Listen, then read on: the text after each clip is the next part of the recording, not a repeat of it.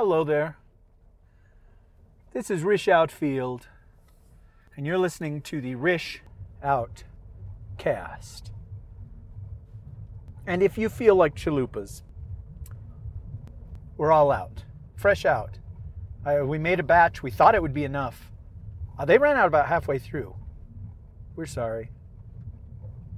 This is me just barely leaving the family cabin for the last time this year, and I feel like this was the most productive trip that I had this year. I managed to edit a full story for the Dunesteef. I did another episode of the Rish Out Cast, which will probably drop before this one. I mean, it would make sense, right? I'm recording this, and I've edited the other one. I edited an audiobook of a short story that I wrote, and then a few chapters of the full audiobook of a book that I should have published a while ago, but it's all right, slow but steady. And I did a Patreon address for the people who support me on Patreon.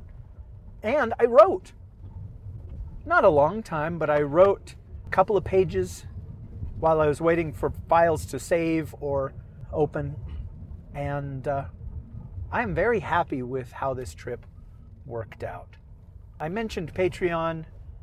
I have a few supporters who toss me a couple of bucks, whether they toss me a couple of bucks each month or you toss me a buck or two each episode.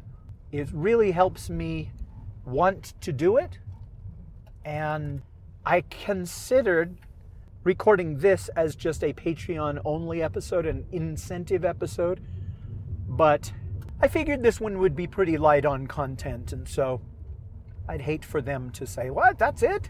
Although maybe these are the ones that only the people who really like me would appreciate that I should have as incentive episodes. Back in October of 2018, I sincerely considered having my Halloween episode be Patreon only. And that was mostly because I didn't have an episode selected for that greatest of all holidays. But I did have a scary story edited for a Patreon only episode. Yeah, if you want to support me, if you enjoy what I do, Patreon is a good way to go. And also just letting me know. You can always friend me on Facebook. I'm not on Facebook much anymore because I feel like it's a big time waste. I know people who have just absolutely turned their backs on Facebook because of politics or because they don't agree with the way the company is run. You know, that's noble too. It's just for me, I like Facebook, and I like feeling connected to these people that are friendly to me, but I ought to be doing something else. Having said that, though, I always appreciate it when somebody sends me a note or somebody comments on an episode. It's appreciated. You could also review my show. I'm fairly sure it's on iTunes. I complained to Big Anklevich years ago, before he moved away, that the Rish Outcast wasn't on iTunes, and he got out his phone and he's like, there, look, there it is, 1 star. And I thought that was kind of impressive. I hadn't put it on, or whatever you call it, submitted it for iTunes when Big and I were heavy into the Dunesteef. We would try and make sure that it was available on several venues, and one of them was called Podiobooks, and Podiobooks had rings of fire that you had to jump through to get your content on Podiobooks, and Big and I wasted hours getting all that ready for Podiobooks. Then something happened, and Big said, F them. And so, yeah, all that work I still have on my computer. Like, we recorded special things for Podiobooks, special intros, things like that. But iTunes apparently isn't like that. It just, if you have a podcast, eventually it gets vacuumed up by iTunes and it's available there. And so that's great. You can always give me a good review there if you'd like. You can give one of my audiobooks a try. Oh, you know, stuff that I have run on this show, stories, novellas and stuff, you can go on to Amazon or Audible or something like that and give a review of that, hopefully a positive review, and that helps me. I was talking to Renee Chambliss the other night, and she is like me in many ways. She's got a prettier voice, but she's like me in that she does a really good job with what she does, but the negative reviews that are inevitable just eat her up inside. She was talking about some of the things that people had said to her, and maybe we should get her on and do an episode where we talk about that, because her stories are really interesting. She is a professional audiobook narrator at this point, and makes enough money that that's her job.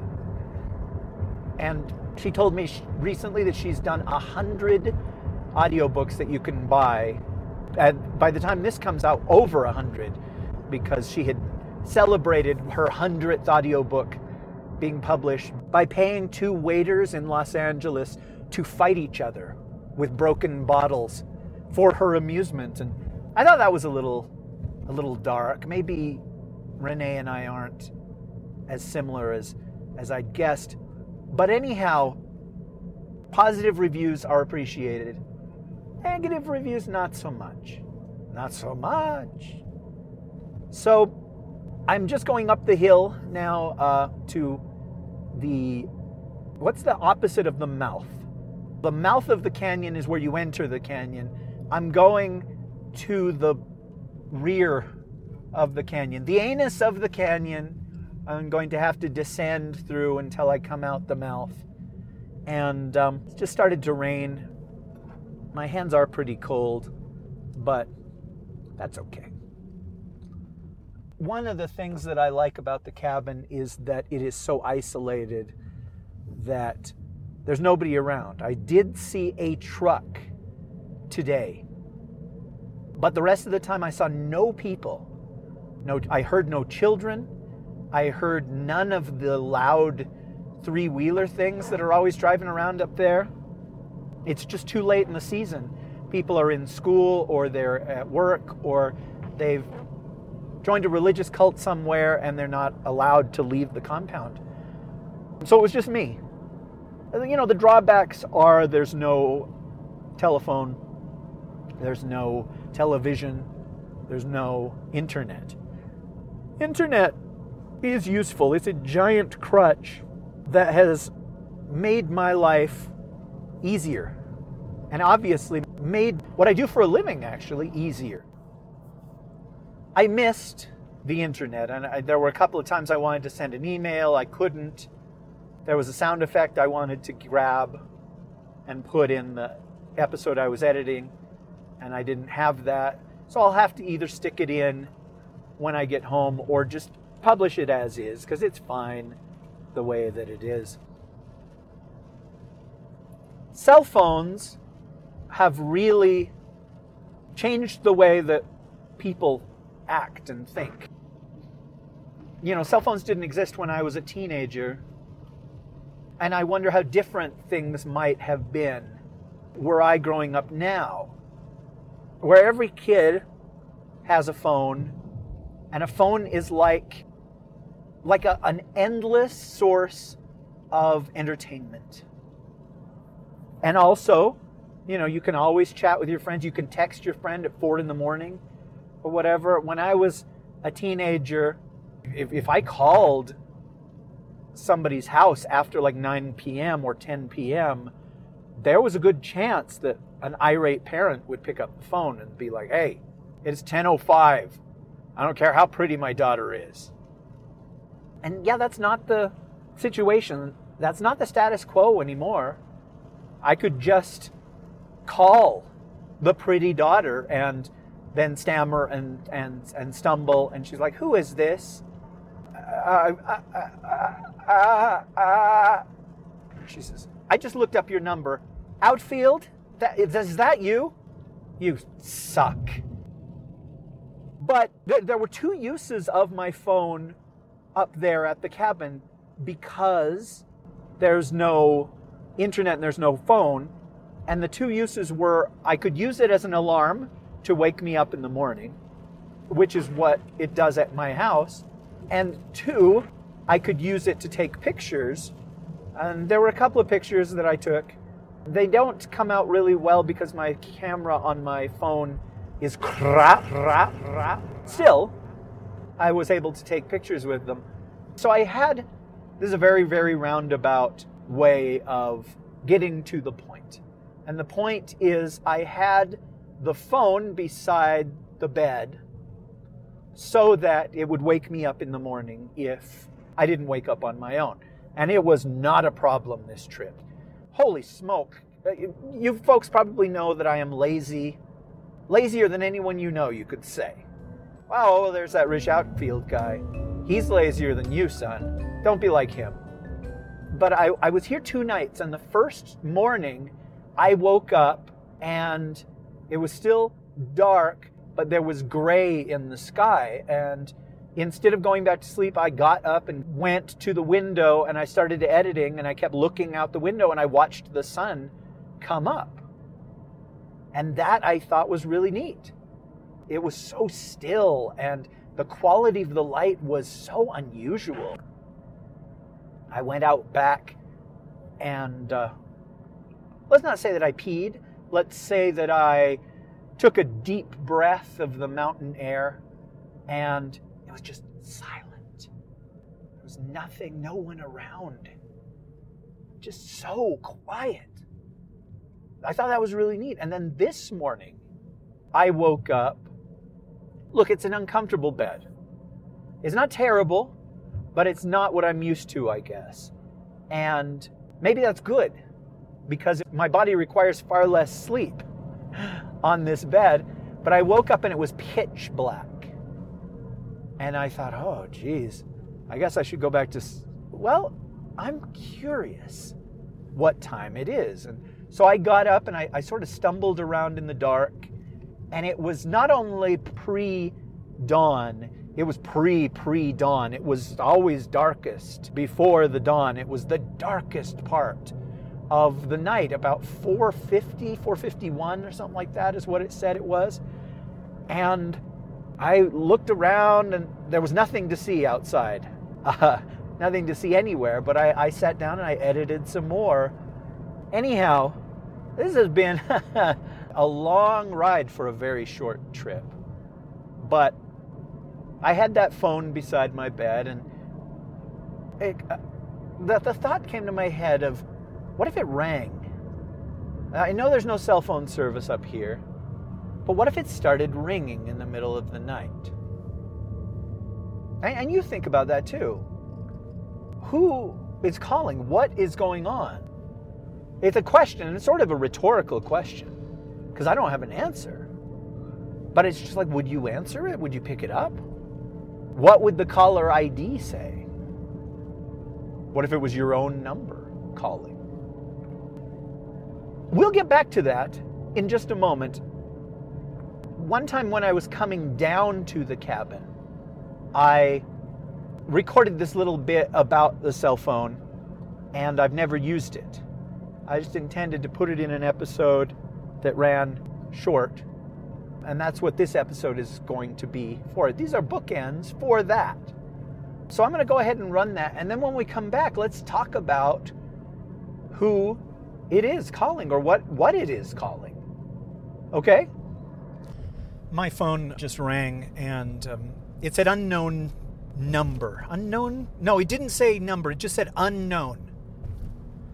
And, you know, in this era of caller ID and scammers trying to get around caller ID, I found some interesting things. You know, yeah, number blocked I've seen come up before. And then really recently... and delightfully, the very first time I saw it, scam likely. I mean, that's what came up in the caller ID, or in the, whatever you call it, you know, in cell phone terms. Scam likely. I don't know what to tell you on that. I found out that the reason it says that is because it is a call coming from outside the country, but is being masked in some way so that it would appear to be coming from inside the country. And the phone flags that as a likely scam, because why would you want to hide where you are calling from? And, you know, that's a good question. Anyhow, the phone rang just now. It said unknown, and I didn't answer it, and they never leave a message. Never. I've never had a scammer leave a message on my voicemail. They must be told not to. And it occurred to me of, you know, what if it got even stranger? You know, instead of saying unknown, the phone rang and I picked it up the phone and it said, do not answer. I was like, wait, what? Do not answer? Would you pick up the phone if it did that?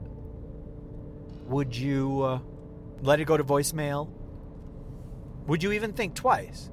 Maybe I'm crazy for thinking that that would be a bizarre thing.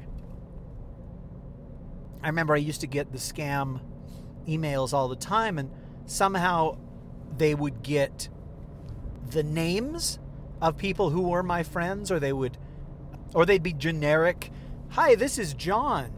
Hey, this is Mike. This is Michelle. You know, choosing a name that's so common, everybody knows a John and a Michelle and a Malachi and a Quince. You know, these names that everybody has, and I always thought that that was interesting in the study of a parasite sort of way.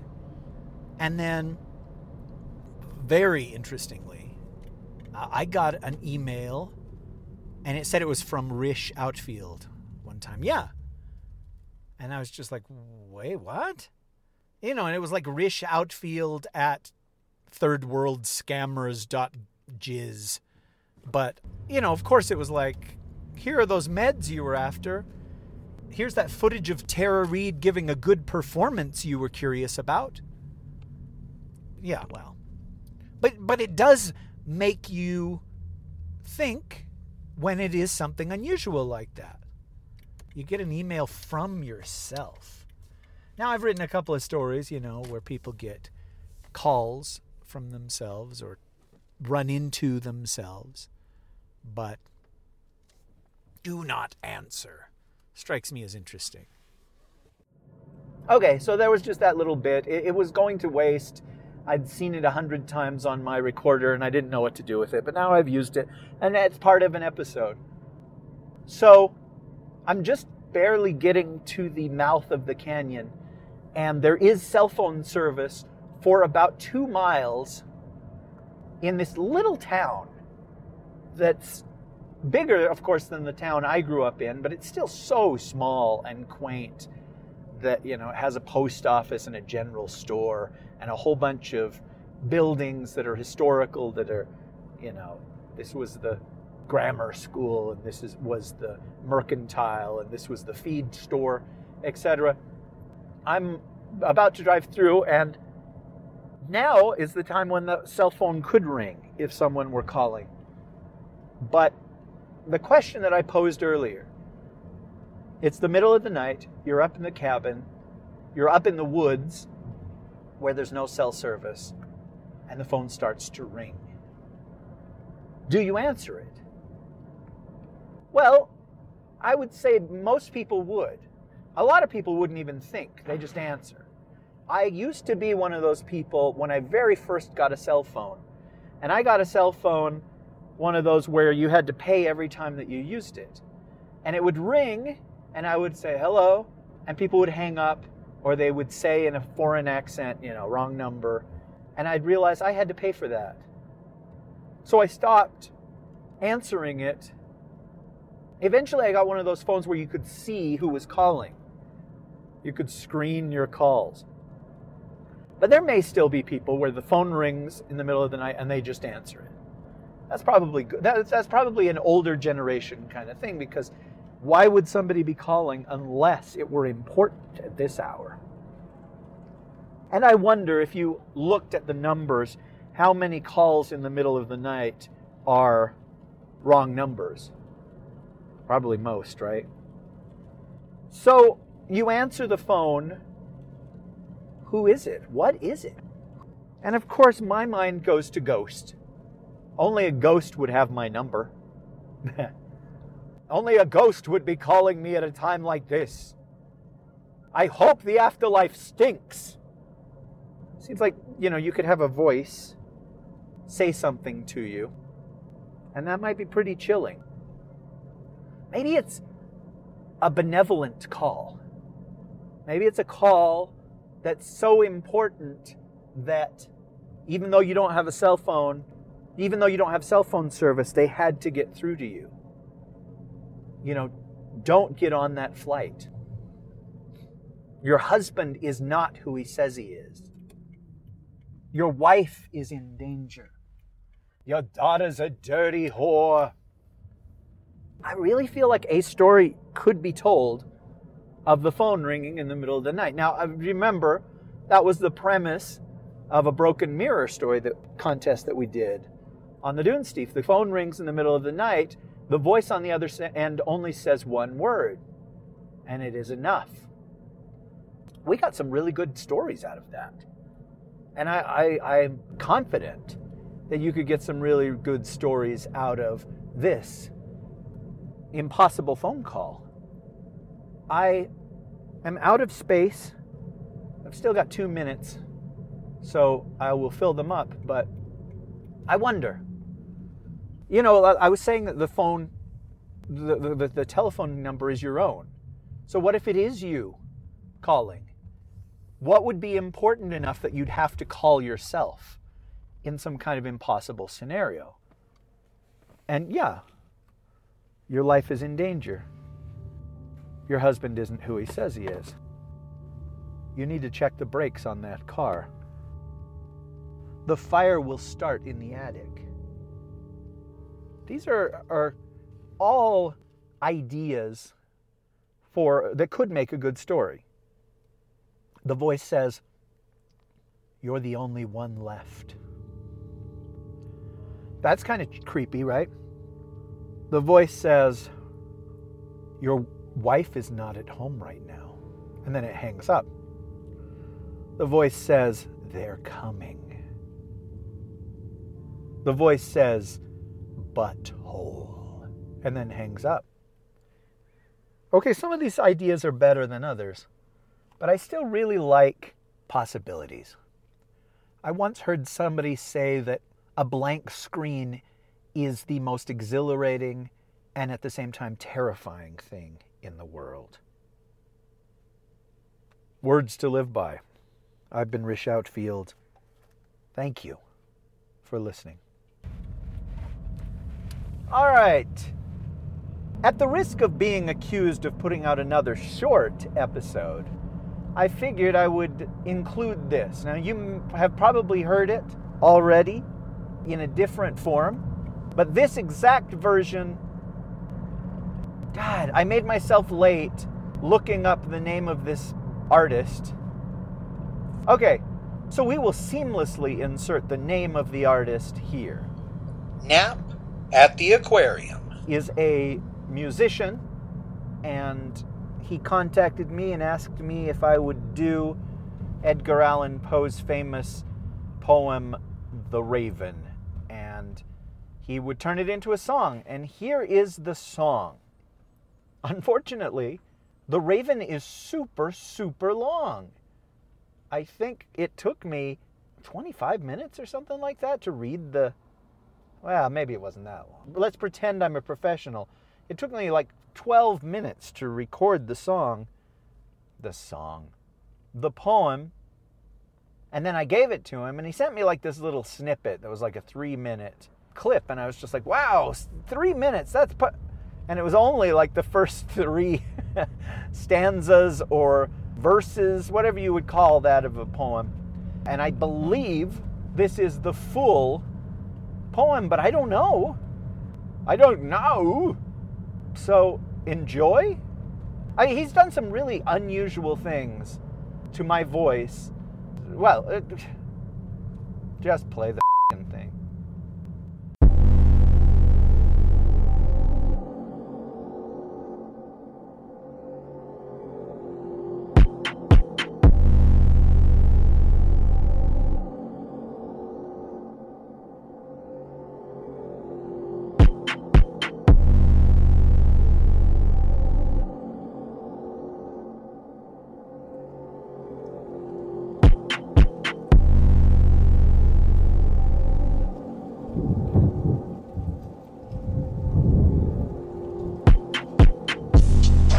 Once upon a midnight dreary, while I pondered weak and weary over many a quaint and curious volume of forgotten lore, while I nodded, nearly napping, suddenly there came a tapping, as of someone gently rapping at my chamber door. "'Tis some visitor," I muttered, tapping at my chamber door.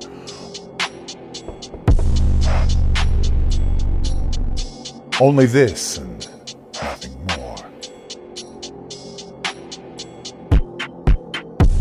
Ah, distinctly I remember. It was in the bleak December, and each separate dying ember brought its ghost upon the floor. Eagerly I wished the morrow. Vainly I had sought to borrow from my book surcease of sorrow, sorrow for the lost Lenore, for the rare and radiant maiden, the angel's name, Lenore. Nameless here forevermore.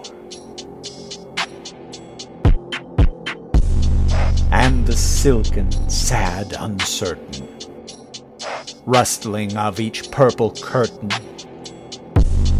thrilled me, filled me with fantastic terrors never felt before. Now, to still the beating of my heart, I stood repeating. 'Tis some visitor, entreating entrance at my chamber door. Some late visitor, entreating entrance at my chamber door.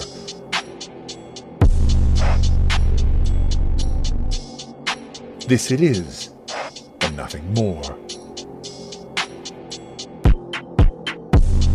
Presently my soul grew stronger, hesitating then no longer. "Sir," said I, "or madam, truly your forgiveness I implore, but the fact is I was napping, and so gently you came rapping, and so faintly you came tapping at my chamber door, that I scarce was sure I heard you." Here I opened wide the door. Darkness there, and nothing more.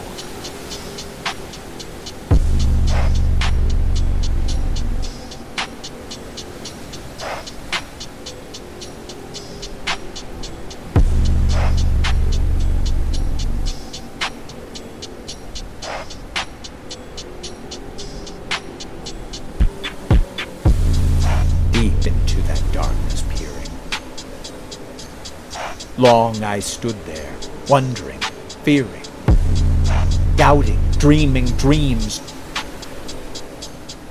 no mortal ever dared to dream before. But the silence was unbroken, and the stillness gave no token, and the only word there spoken was the whispered word, "Lenore." This I whispered, and an echo murmured back the word, "Lenore." Merely this, and nothing more. Back into the chamber turning, all my soul within me burning, soon again I heard a tapping, somewhat louder than before. Truly, said I. Truly that is something at my window lattice. Let me see then what thereat is, and this mystery explore. Let my heart be still a moment, and this mystery explore.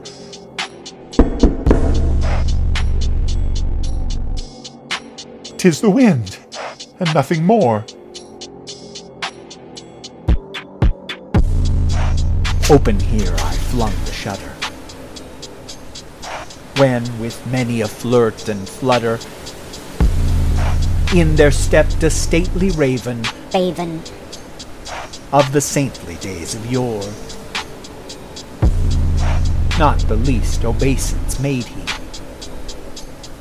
not a minute stopped or stayed he, but with mien of lord or lady, perched above my chamber door, perched upon a bust of Pallas, just above my chamber door,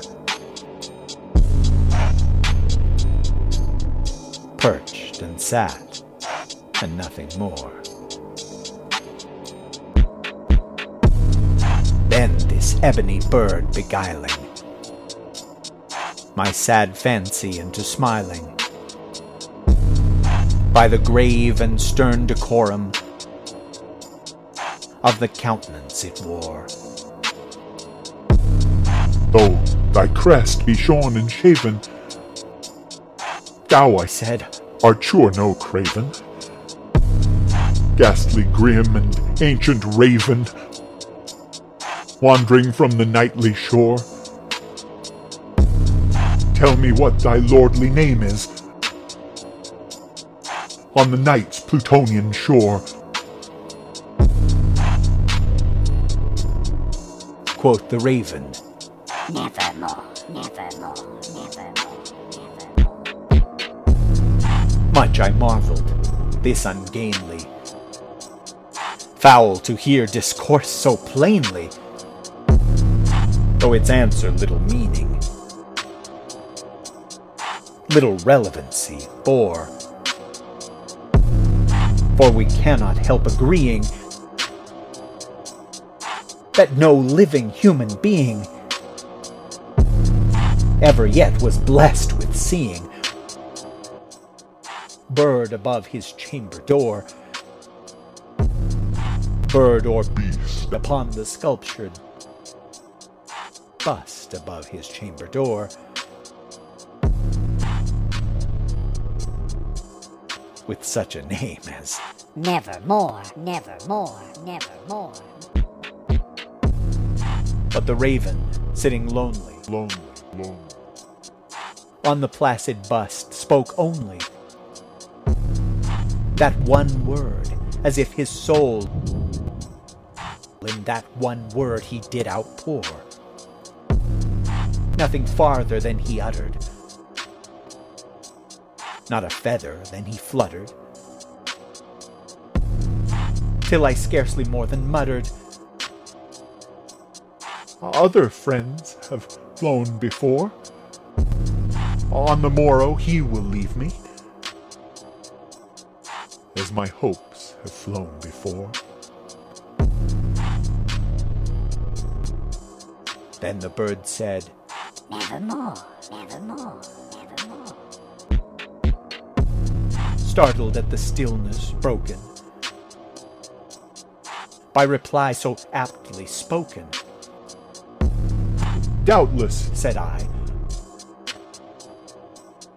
what it utters is its only stock and store, caught from some unhappy master, whom unmerciful disaster followed fast and followed faster, till his songs one burden bore, till the dirges of his hope that melancholy burden bore, of never, nevermore. but the raven still beguiling all my fancy into smiling. Straight I wheeled a cushioned seat in front of bird and bust and door. Then, upon the velvet sinking, I betook myself to linking fancy unto fancy, thinking what this ominous bird of yore,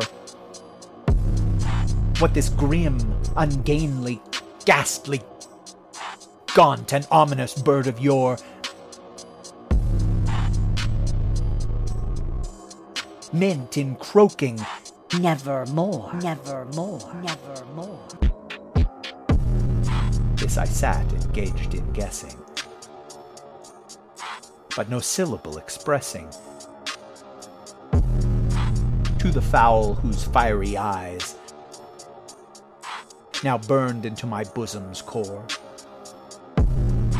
This and more I sat divining,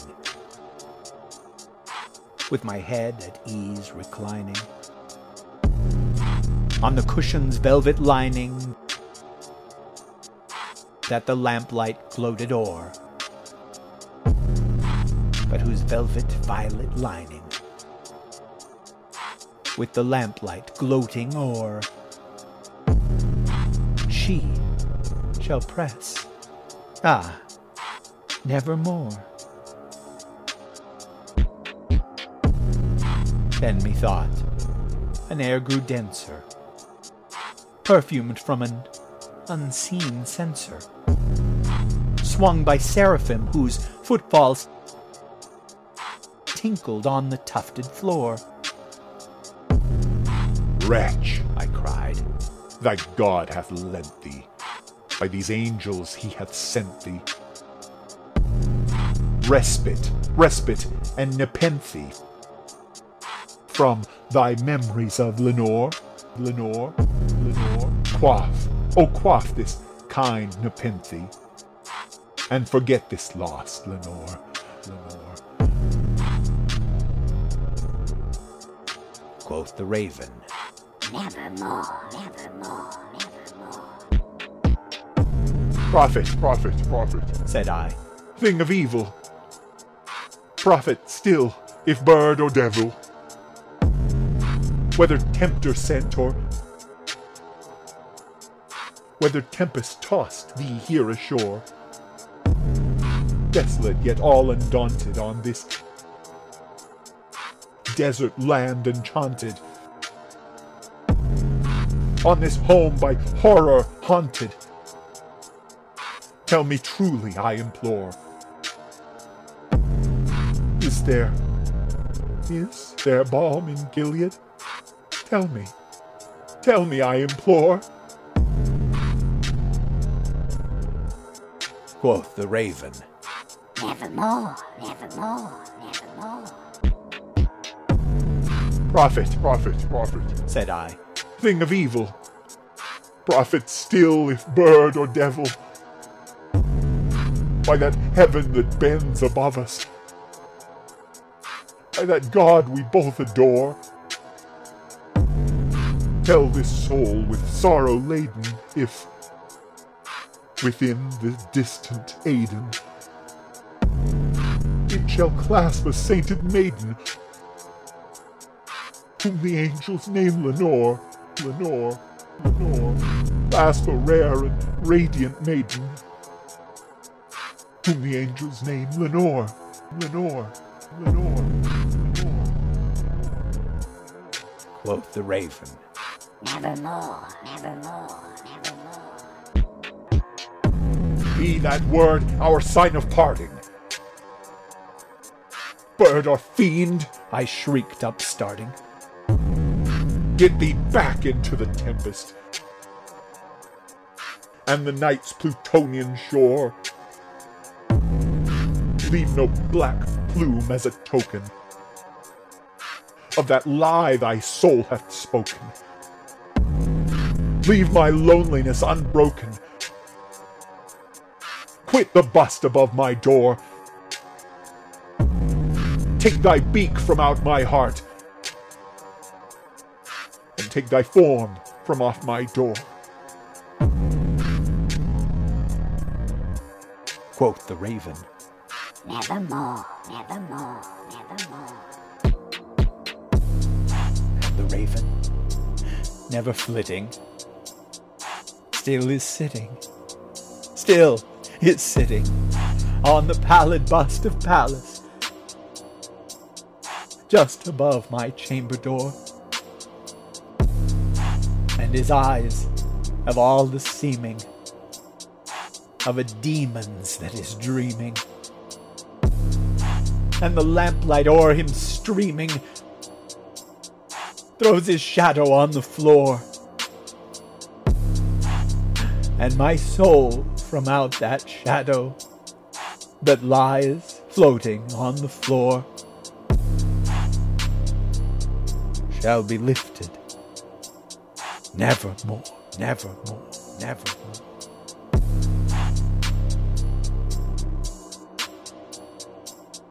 Nevermore, nevermore, nevermore, nevermore.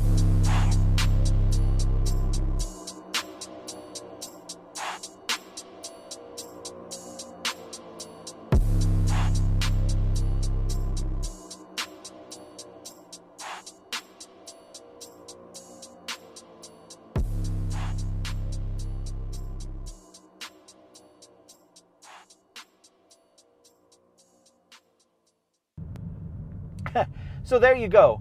Once again, Nap at the Aquarium, featuring Rish Outfield.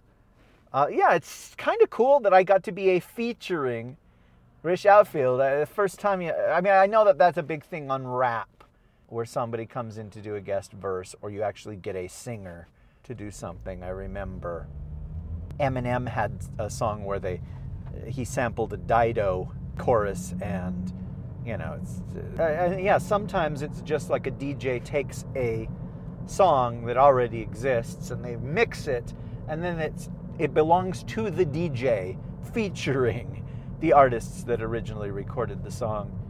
But if it sounds like I'm complaining, I'm not. I guess if I am complaining about the music industry, but I found this really unusual, really interesting. I don't know what the reasoning was for what he did with my voice in this, but coming up with a beat and a decision of how to present it is really interesting to me. The creative process is interesting to me, and I've always lamented that I'm not more musically inclined, musically talented. I had piano lessons as a boy, and I hated them. I never got good, and I was in the band briefly, and I was terrible. Maybe I'll tell you the story behind that sometime, but not today. Yeah, just the fact that The Raven is that long sort of hinders its song potential. But I think you could strip the poem down to a 5-minute version. And I'm sure it's been done a bunch of times. It's probably the Simpsons episode, the very first Treehouse of Horrors, was probably something like that, where they just took the greatest hits of The Raven and put it into the episode. And I'm sure it's been done. I remember Alan Parsons Project did a whole Poe album. I may be remembering that wrong. Marshall Latham is like the real Poe expert. And he does, or used to do, a Edgar Allan Poe tribute every single year. And I think in 2018 he did it again, which is cool. And I'm fond of Poe, but I'm hardly an expert. Anyhow, this was to make the episode longer. So I consider that a success. And hey, listen, if you're a musician, if you have musical talent and you want to collaborate in some way, I would love to do that. I was happy to help. Nap at the aquarium. That didn't even sound like me. With his song. And yeah, believe me, there's Halloween 2017 I thought it would be cool if there was a mariachi version of Michael Jackson's Thriller. And so I actually sat down sometime in November and I started translating Thriller into Spanish. You know, so, you know, it's close to midnight became es medianoche y algo feo busca tus nalgas. You know, something like that. And I got about a third of the way through the song, and my limitation of the language just hit me like somebody that hits, I don't know, like a boxer or a drunken husband, or me around my uncle's kids. It was just too hard. I never did it, but I regret not doing it. I would have impressed myself, if not you guys. What I was just going to do is, record it in Spanish. I think what I was going to do is I was going to turn on the real Thriller in my headphones and then record it in Spanish like 3 times in a row and then play it all back without the backing track and throw in some kind of things and then play it and be like, well, look, I actually found well, there's not a mariachi version exactly of Thriller, but I found a cover of Thriller that we can use. And I never did anything with it. So, oh gosh, I'm out of control, aren't I? This was me saying if you want to do some musical stuff, I wish I were more musical. I think together we could end this destructive conflict and bring order to the galaxy. If you only knew the power of the dark side, Obi-Wan never told you what happened to your father.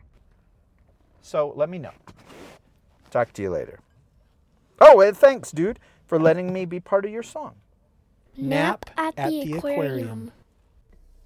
And I was worried this episode was going to be too short. Hey, before we go, I'm going to plug something.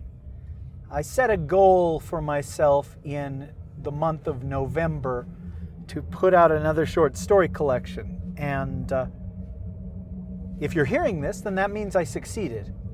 If you're not hearing this, then please seek out my murderer and avenge me, I say.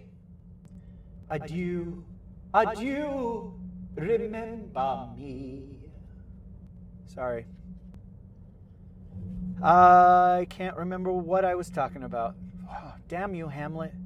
Ah, to be or not to be. That is the question.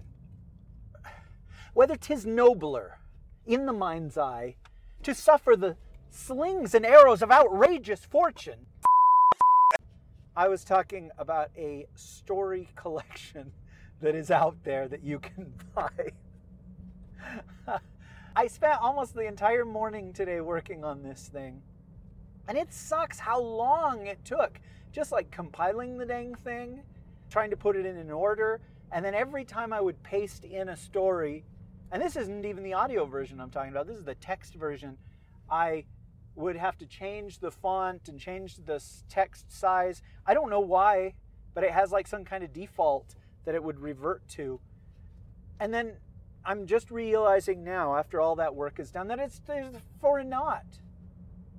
That this is an audio collection that I am pimping, not a text collection. So why did I even care how many pages it was, or what font it was in, or what size, or whether it was formatted correctly? Ugh. But that's neither here nor there. Or if you're snooty, it's neither here nor there. And this collection is the 3rd volume. The first 2 volumes came out in 2016. And I wish that I had put one out in 2017 and one in 2018 so that it could be like, every year I put one out.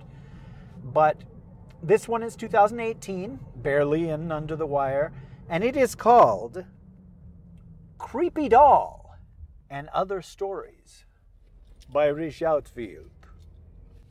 Perfect symbol of American decadence is Rish Outfield.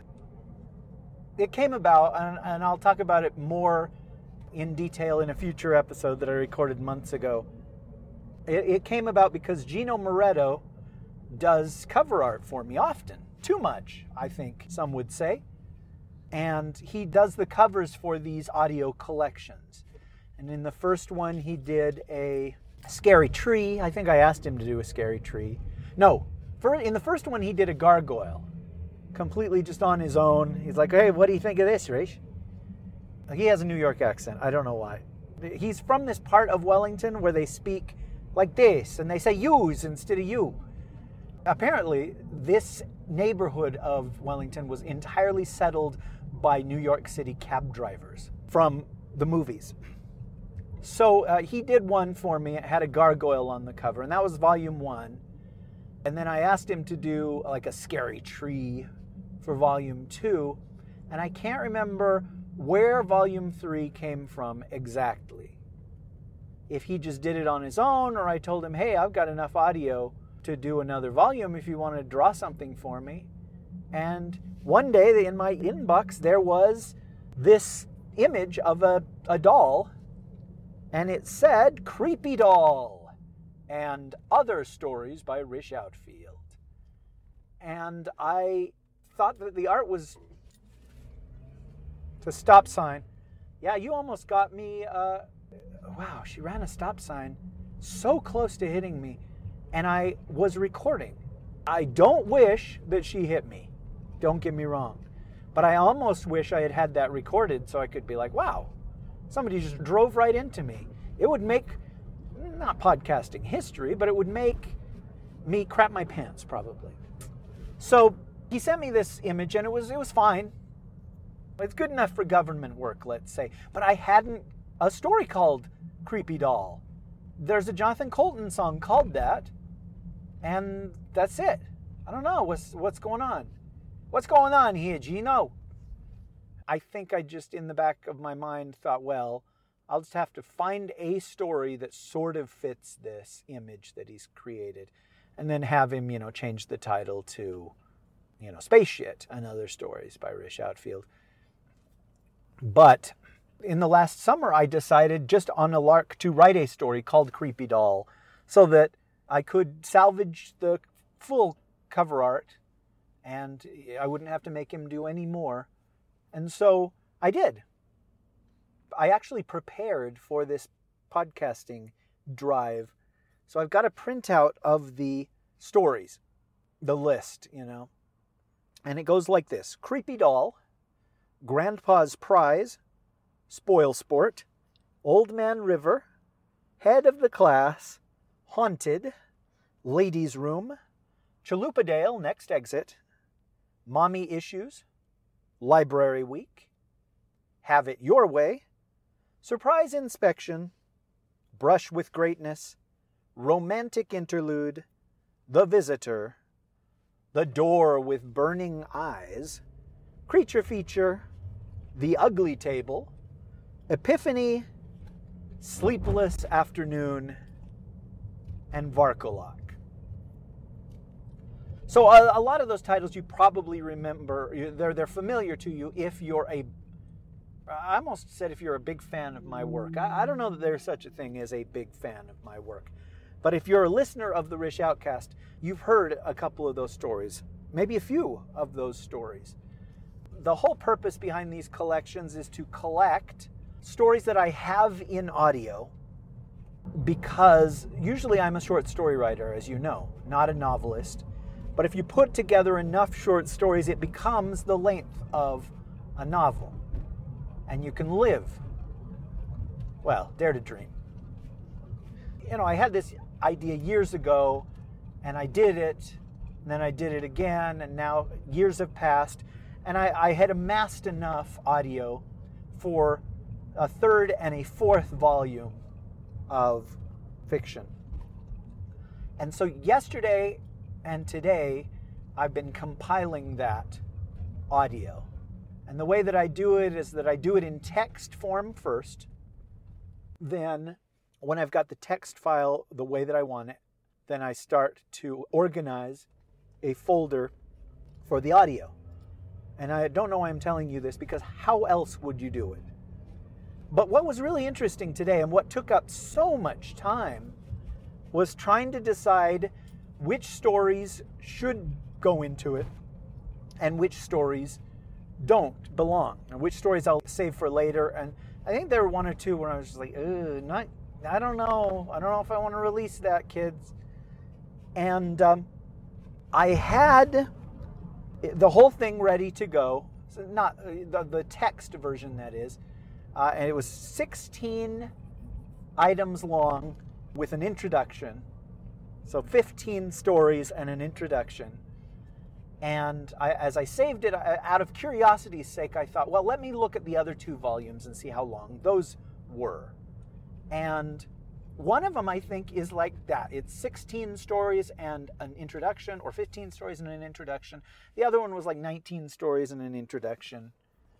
But both of them, the text versions, were 68,000 words long, 68,000 words long. And I remember doing the second volume, using the first as a template and just adding more stories to it until it was the same length as the first volume. That makes sense, right? I don't know what went into picking which stories would be in the first volume, but I thought about that way more than I should have. You know, of, okay, tonally, how does this story fit? Okay, and then we'll have a funnier story, then we'll have a short story, then we got something long. Oh, this one ends unhappily, so let's put one that's sort of a light story after that. And then, like I said, I just copied that for the second volume until it was 68,000 words long. And when I looked today at my file, it was 50,000, maybe 51,000 words long. And I thought, well, okay, let me add another story to it. We'll pad it out a little bit, because I had a folder that I've been compiling over the last 2 years where I just, anytime I do a story on the Rish Out Cast, or sometimes, just for fun, I will record a very short story while I'm recording something else, so that I have something that I can edit in 10 minutes or 15 minutes and it'll be all done for when I don't have a lot of time. This makes sense, right? And I put it in that folder, and it had been building up. So that folder became the fourth volume folder, and I created a new third volume folder where I just took all the ones that I wanted to be in this collection, and I just kept adding to it this morning, because I added another story, and now it was 53,000 words. And I was like, oh, okay, well, here's another story. I added another story, and now it was 56,000. Oh, 57. Wow, I'm just over. Here's a like a flash fiction length story or whatever. I'll add that to it. Now it's 56,000. Hey, how is that possible? And so I did that. I think I ended up adding 5 pieces that I had in audio to this so that I could get it to 68,000 words. And I'm not sure it's exactly 68. It might be 67 or 69. But it's very close to the same length as the other stories. And, you know, word count is not going to be exact, because I'm not a computer. As far as I know, neither are you.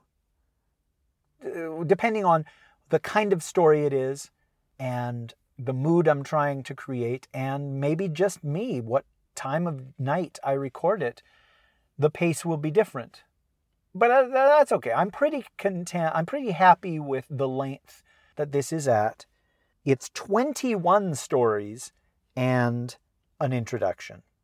So there's a lot more content in this one, but it's shorter content. Varkolak is really the only novella in this collection, whereas in the past I've had stuff that was considerably longer. The Calling is long. Stormy Weather is long. I'm not going to sit here trying to come up with long stories that were in other collections. It's been long enough that I didn't remember what was in Volume 1 and Volume 2. And I had a couple ideas in the back of my mind of, oh, I'll bet I've never put so-and-so in a collection. And I had. But as with these other collections, there are things that are exclusive to this collection. that you can only get here. It's mostly short stuff, drabbles. There is a story that I ran with a full cast recording, but I had sat down and done the whole story from beginning to end by myself before I ever got other people's voices to help with it. And that's in here. There's another one that's like that, that I have a solo reading of that we ran on the Dunesteef. And I considered putting that in here, but it's a Christmas-related story. And in my mind, I thought, well, maybe I should do a whole collection of just Christmas stories, in which case, I've sort of been setting aside everything that's Christmassy. But probably that was dumb, because Big would tell me, look, you can sell it twice. If you have it in volume 3 of your collection, then you also have a Christmas collection that includes it. And yeah, he's got a point there. I may overthink these things, and I wonder about collections from real writers. Who organizes the order that the stories will be in, and which stories are included and which ones aren't? Is that the author himself, or is there an editor that does that? And if there is an editor that does that, why is that editor not credited on those books? Usually the editor is credited when it's an anthology. I don't know. There's a lot of I don't knows, aren't there? What I do know is that this was a long time in coming. I should have put it out last year, although it would have a lot fewer of these particular stories in it. There's one story that was written in 2018, but there are several, at least 5, that were recorded in 2018, and so I wouldn't have had them then. Chalupa Dale Next Exit is on there. That's one of my favorites. I considered not putting it in there because it has singing, but who cares? I don't know. There are a couple of these stories that are pretty dang good. And Sleepless Afternoon is a prose version of an audio production that I did, an audio drama, if you will, years ago. It's got Varkolak in it. You've heard that. It's got Ugly Table. The less said about Ugly Table, the better. It's got Old Man River in it. I like that story a lot. Anyway, I don't know why I'm still talking. Go on and buy that if you feel like it. And if you don't feel like it, I will continue to bring you stories written by me, performed by me, that eventually will show up in the 4th volume, which is at this moment titled Like a Good Neighbor and Other Stories. So, have fun. Thanks. This is fake Sean Connery. Rish is over at his rarely functioning computer, toiling on the next episode. I'd almost feel sorry for him, if I weren't a figment of his fevered imagination. I can hear you. The show you have just listened to is produced under a Creative Commons 3.0 license, in which you are free to download and share the files as you like, but you cannot change them, take credit for them, or attempt to sell them. Look, the lad tries so hard. And for what? To be insulted by a bald, geriatric ex-celebrity? Fair enough. So listen, if you appreciate any of what that silly sod does, I advise you to head on over to Patreon and support him. You can give him $1 an episode, can't you? Can't you spare one bloody $1, you selfish pig-headed ingrate? The boy works his wee fingers to the Fake Sean! I'm just saying, if any of what he does has ever made you laugh or feel better about yourself, please support the lad. Oh, is that better? Yeah, I guess.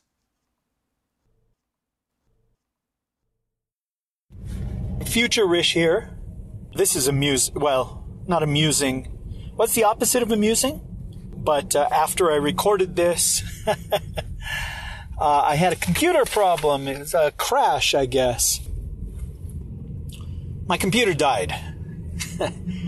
I was able to take it in and have it looked at, and they said, hey, dude, you need a new computer. What does this run on? Flintlock? Okay, they didn't say any of that. except for that I needed a new computer. They were able to recover a lot of the data. Basically, all of the data up to a certain point, a time when everything was wiped out after that time. And so that reading of Have It Your Way was gone.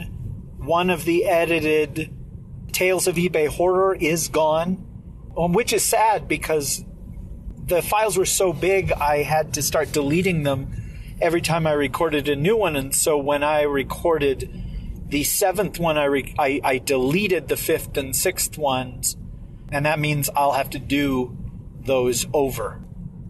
Yeah, that's the point. The delay for this thing was only a couple of days. I re-recorded the introduction. I re-recorded Have It Your Way. I re-recorded the copyright opening and closing titles. And 3 days after that, I was able to send all the files to Audible. And so they're out there now.